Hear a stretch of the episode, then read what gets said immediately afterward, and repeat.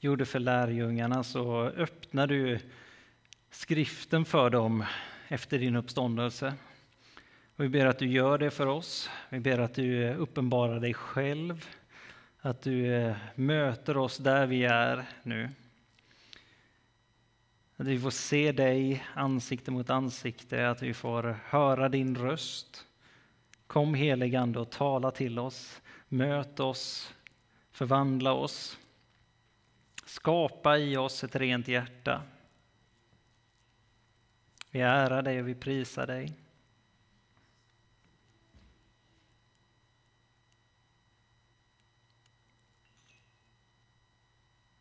Amen.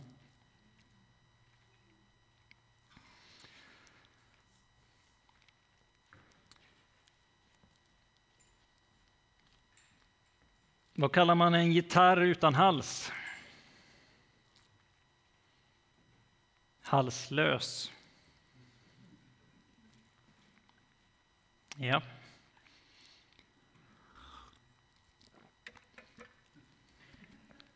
Idag ska vi läsa Johann, första Johannesbrevet kapitel 3, vers 1 och genom 11. Och då skriver eh, Johannes så här. Se vilken kärlek Fadern har skänkt oss, att vi får kallas Guds barn.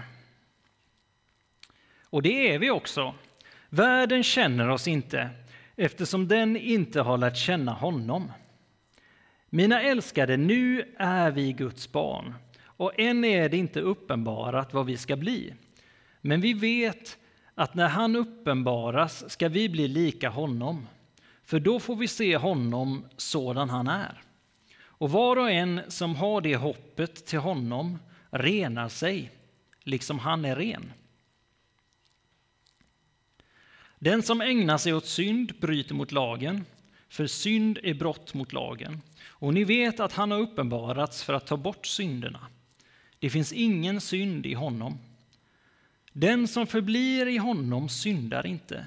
Den som syndar har inte sett honom och känner honom inte. Kära barn, låt ingen förvilla er. Den som gör det rätta är rättfärdig, liksom han är rättfärdig. Den som ägnar sig åt synd är av djävulen, för djävulen har syndat ända från begynnelsen. Men Guds son har uppenbarats för att göra slut på djävulens gärningar. Den som är född av Gud ägnar sig inte åt synd, för Guds säd förblir i honom. Han kan inte synda eftersom han är född av Gud. Så blir det tydligt vilka som är Guds barn och vilka som är djävulens barn. Den som inte gör det rätta är inte av Gud och inte heller den som inte älskar sin broder. Detta är det budskap som ni har hört från början, att vi ska älska varandra. Så lyder Herrens ord. Gud, vi tackar dig. Och Johannes skriver ju här, se vilken kärlek Fadern har skänkt oss, att vi får kallas Guds barn. Och så fortsätter han med de här många turerna om att om vi syndar och bryter mot lagen så, eh, så är vi inte av Gud och om vi, om vi gör det som är rätt så är vi av Gud och så vidare. Och när det talas om barnaskapet eh, i, det, i Nya Testamentet så, så är det ganska ofta placerat i, i ett sånt här sammanhang eh, där det är kombinerat med kampen. Kampen eh, mellan synden, eh, kampen mellan identiteten. Eh, eh, och det är just därför att det är en kamp mellan tron på Gud, tron på att Gud är vår gode fader och vår identitet i honom som Guds barn och livet som kommer utifrån att när vi förstår att han är den han säger att han är, att han är vår far i himlen. Han är den som är allt det. När vi tror på det, när vi tar emot det, när han får uppenbara det för oss, då förändrar det allt för oss. En som heter John Eldridge säger så här. You are the son of a kind, strong and engaged father. A father wise enough to guide you in the way, generous enough to provide for your journey, offering to walk with you every step. This is perhaps the hardest thing for us to believe. Really believe down deep in our hearts so that it changes us forever, changes the way we approach each day. Så han säger ungefär det som, som jag precis har sagt, men att vi är söner till en snäll, stark och engagerad far. En far som är vis, tillräckligt vis för att visa oss eh, vägen.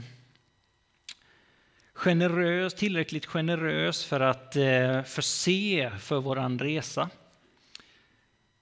Och han eh, ger oss en väg för varje steg på den resan. Och det är kanske den eh, svåraste saken för oss att tro på, att verkligen tro på djupt i våra hjärtan så, det, så att det verkligen förändrar oss eh, på ett sätt som vi tar oss an varje steg, varje dag. Och om vi lever ut den sanningen, sanningen att vi har den här far, fadern, att vi får kallas Guds barn, att vi är hans barn, så är det väldigt många problem som inte längre är problem. Saker som, som vi oroar oss över, som vi går och stressar upp oss för, som krymper väldigt mycket, väldigt snabbt. Och jag säger inte det här idag för att dissa dina problem, utan för att snarare för att upphöja Gud och hans kapacitet. Och Fadern säger kom till mig. Kom in i min närvaro, kom till mig, kom med dina problem. Kom och tala ärligt med mig. Och Johannes säger att världen känner oss inte eftersom den inte har lärt känna honom.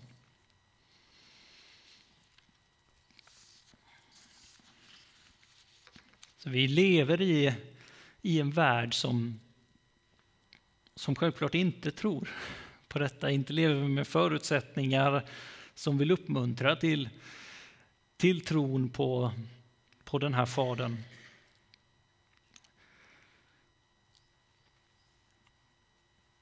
Men där står vi tillsammans. Som tonåring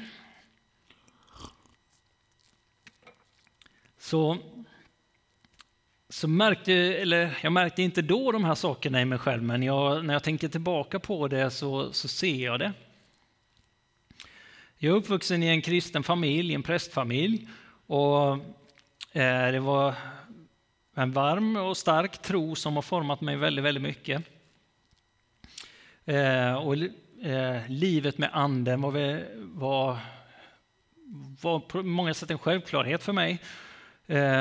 Och under tonåren då, och även tidigare, så var det en del rädslor som, som kom fram i mig tydligt. Och det är kanske inte så ovanligt i tonåren. Men jag upplevde det på vissa speciella sätt. Då. Eh, och det var, kanske handlade en del om eh, rädsla för eh, ja, döden i slutändan kanske. Men eh, för mig blev det, handlade det om eh, sjukdomar. Och, och, när jag var tonåring så började jag få låna mina föräldrars telefoner när jag skulle gå iväg. Och, så där, och till slut så, så hade jag en egen. Och jag ville inte ha den för länge i byxfickan för att jag var rädd för strålningen, så jag la ifrån mig den hela tiden. Och eh, någonstans så, så blev det här också lite av en grej. Vill, man gjorde sig lite lustig inför familj och kompisar och så, men, men det fanns en, eh, någonstans också en djupliggande eh, ja, sanning i, inte en Guds sanning, men, men det var något som var sant för mig att jag gjorde det. En anledning till att jag gjorde det. Eh, samma sak var jag rädd för passiv rökning. Jag var rädd att jag skulle få, få cancer genom passiv rökning. Så när, när det kom någon som rökte så, så höll jag andan. Och, och det var också, jag kunde göra mig lite lustig över det, men, eh, men jag gjorde det även när jag var ensam. Och, eh, och det, det fanns flera sådana grejer som, som fanns i mig då på det sättet. Men, eh, men som sagt, det fanns en, en rot i det. Och med tiden så försvann bara de här beteendena. Och på något sätt så var det väl kanske att man bara eh, växte förbi det. Men, men också så, eh, så kunde jag märka att liksom den här fruktan och, och lögnen som låg bakom det eh, hade släppt sitt grepp också. Eh, och det hände egentligen utan att jag märkte det. Eh, ja, det var inte så att jag tog tur med det eller att jag, eh, att det, jag hade något särskilt eh, gudsmöte eller så som, som gjorde att där släppte det greppet. Utan eh, det bara ja, efterhand försvann. Och jag är övertygad om att det var att jag gjorde en resa med, med Gud, med att upptäcka mer av... Jag var troende. Jag, jag, jag, Jesus var, var, min Herre och min frälsare. Jag levde ett liv med honom, kände honom. Men, men jag fick också upptäcka mer av vem Fadern var. Mer av eh, Faderns kärlek. Han uppenbarade vem jag var som hans son. Eh, och, och hur jag fick fick se den sidan av honom och, och fick växa väldigt mycket i det under den här tiden.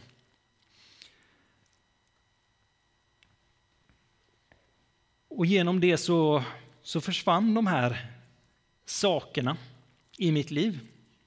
Jag fick märka att han, han förser för mig. Han, han tar hand om mig oavsett vad som händer i mitt liv.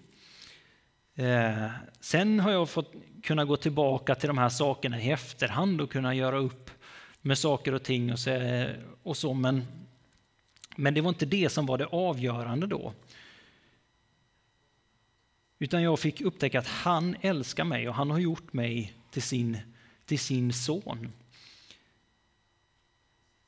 Och jag förstår inte det fullt ut idag heller. Jag har inte full kunskap om vem Fadern är och hur mycket han älskar mig. Men jag är på upptäcktsresa med Gud.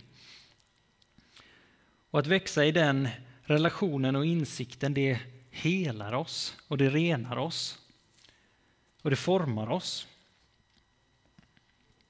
Och som sagt så var det inte ett gudsmöte för mig, ett specifikt, utan det var många små. Många små erfarenheter, eller inte små, men det var många som formade mig efterhand.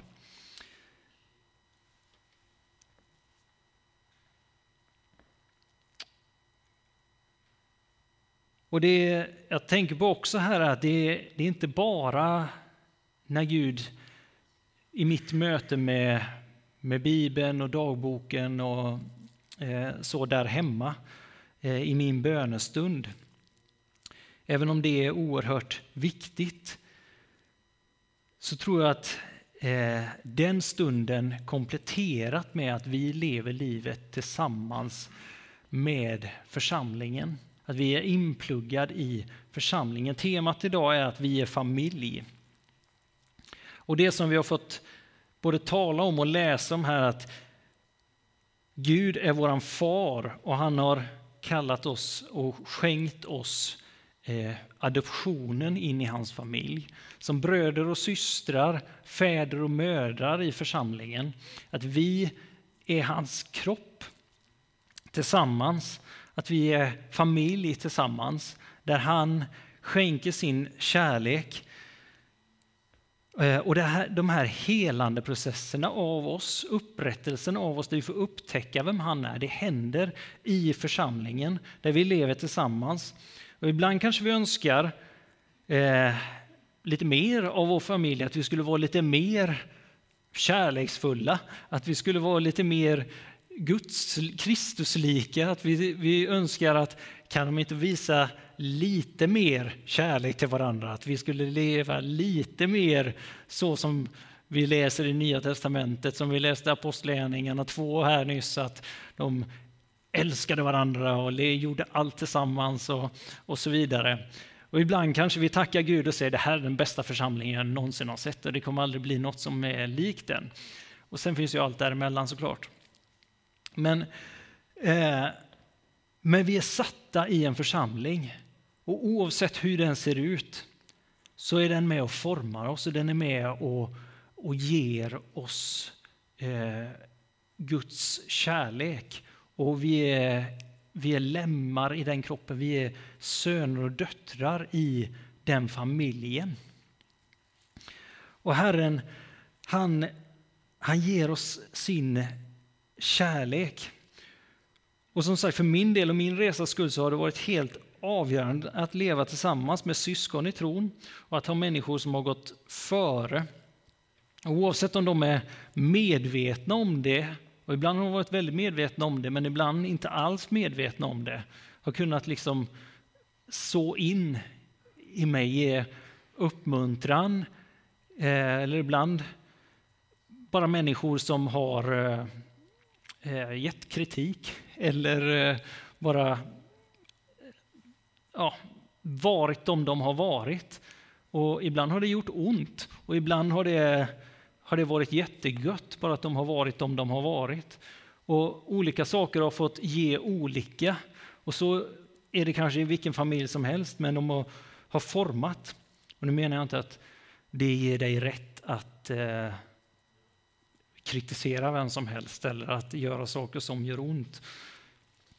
Vi är kallade till Kristuslikhet. Men vi tillsammans har ett ansvar att forma varandra. Så därför så vill jag också säga att i den här tiden vi lever så, så eh, det är ju det i alla tider, men vi har ett oerhört ansvar. Så så in i människor medvetet. Eh, och jag tror inte det är så svårt. Det behöver inte vara en massa andlig vishet eller teologi som ligger bakom det, utan eh, det behöver eh, det behöver heller inte vara att man bestämmer en tid och säger nu ska du och jag sitta ner och jag ska mentora dig eller så, utan Ge någon en uppmuntran. Eh, säg något till, till någon eller eh, Eh, oavsett, gör det utifrån vem du är och på det sätt du är. Bara stötta någon på det sättet som du kan. Och som sagt, jag tror att det, det finns ett väldigt allvar i det här. Också att vi, vi vågar äta det som, som finns hos dem som har gått före. Att våga, våga plocka ur, eh, ur andra människors händer. Vi är en individualistens tid, men eh, andra har saker jag behöver. Fråga, kan du be för mig? Kan jag få fråga dig lite om ditt liv? Kan du hjälpa mig med det här? Jag behöver hjälp med min bil.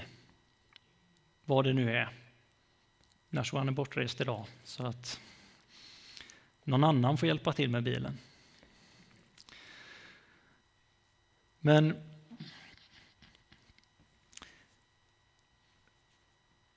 vi lever i ett land och en kultur som lider av, av ensamhet. Och jag tror på det här temat som vi är på idag, att vi lider av en faderlöshet. Att vi lider av en föräldralöshet. En kultur som säger att det är okej okay och att det är uppmuntrat att klara sig utan en pappa. När man ska ha barn exempelvis då. Eller att ett barn kan klara sig utan en mamma. Fixar ni det själva? Fixar du det själv? Du, du behöver, du, du behöver ingen, ingen pappa när du, för att få barn. Det, det löser vi medicinskt. Och det här är helt logiskt, tycker kulturen då. Men eh, Guds ord säger inte att vi är skapade så. Gud är vår fader som har skapat oss och han har skapat oss som, som man och kvinna och han har skapat oss för relation och han har skapat oss för att återspegla honom.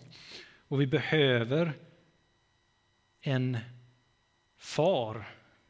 Vi behöver en, både en man och en kvinna i våra liv. Sen finns det många situationer där, där det brister. Det finns många eh, människor som, som brister och det finns, finns så, men, det, men där behöver vi som församling då också finnas och stötta upp i de situationerna.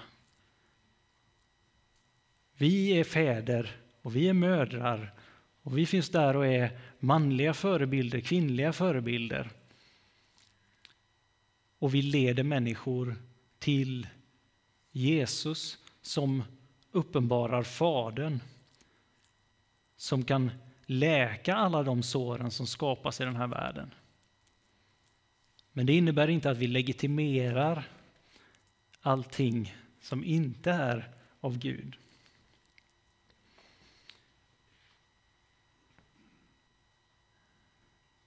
Och vi matas konstant med vad som ska vara okej okay från det här, den här tiden och det här samhället.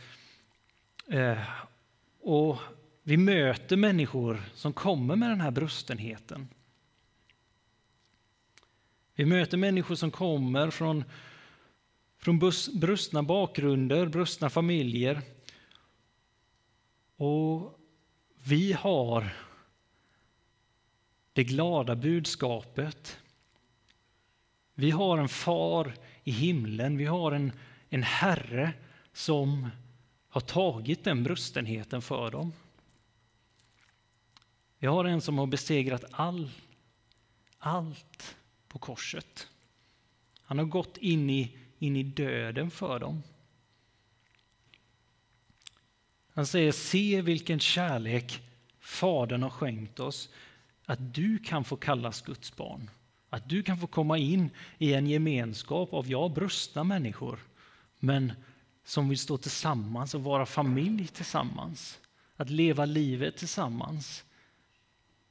Utifrån att vara brustna människor, och vi kommer misslyckas med saker och ting, men vi blickar på samma Herre. Vi tar emot samma Fader. Vi tar emot kärlek från samma, samma fader. Och faller du så vill vi hjälpa dig att ställa dig upp och gå tillsammans mot det målet. Vi lever omvändelsen tillsammans. För vi har en himmelsk fader som älskar oss, som ger oss kraft, som ger oss styrka. Och det kan du få vara med i. Han vill upprätta oss, han vill leda oss i upprättelse, i helgelse, i renhet, i, i frihet. Som vi har läst idag, han vill leda oss in i ett liv som inte är bundet av synden som djävulen har definierat sen skapelsens morgon egentligen, sen syndafallet. Utan han vill leda oss in i Guds barns frihet som inte är definierat av synden utan av rättfärdigheten. Där vi tillsammans är rättfärdighetens folk. Där vi är en familj av rättfärdighet, av hopp och tro. Och där det kan få landa i oss, det här som John Eldridge säger att vi har en engagerad far. En som vill vara engagerad i ditt liv, i vårt liv, i den här världen. En som vill vara med på varje steg av vår väg. Sen kommer inte det vara enkelt, det kommer inte vara eh, att det, det går väl på all, i allt vi gör. Men han är med i allt vi gör.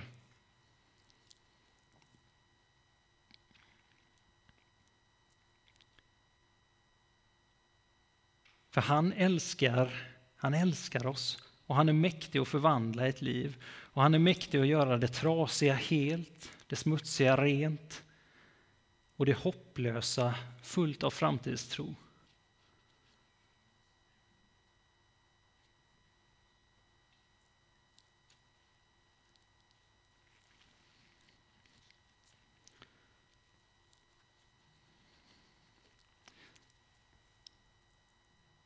Så Herre, jag tackar dig för att vi får vara församling.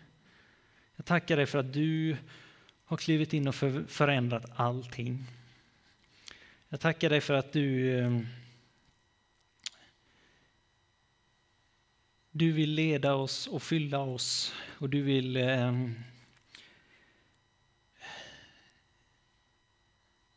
Du vill hela oss och du vill ge det här vidare genom oss. Kom Herre med din eh, och uppenbara Fadern för oss idag. Uppenbara Fadern på ett sätt som gör att vi, vi aldrig kan vara de samma. Att vi förstår hur mycket du älskar oss, att vi förstår att du är med genom allt vi gör. Att vi får lita på dig. Att du förser, att du håller allt i dina händer. Och Herre, att vi vill bjuda in människor till det. Vi ärar dig och vi prisar dig. Amen.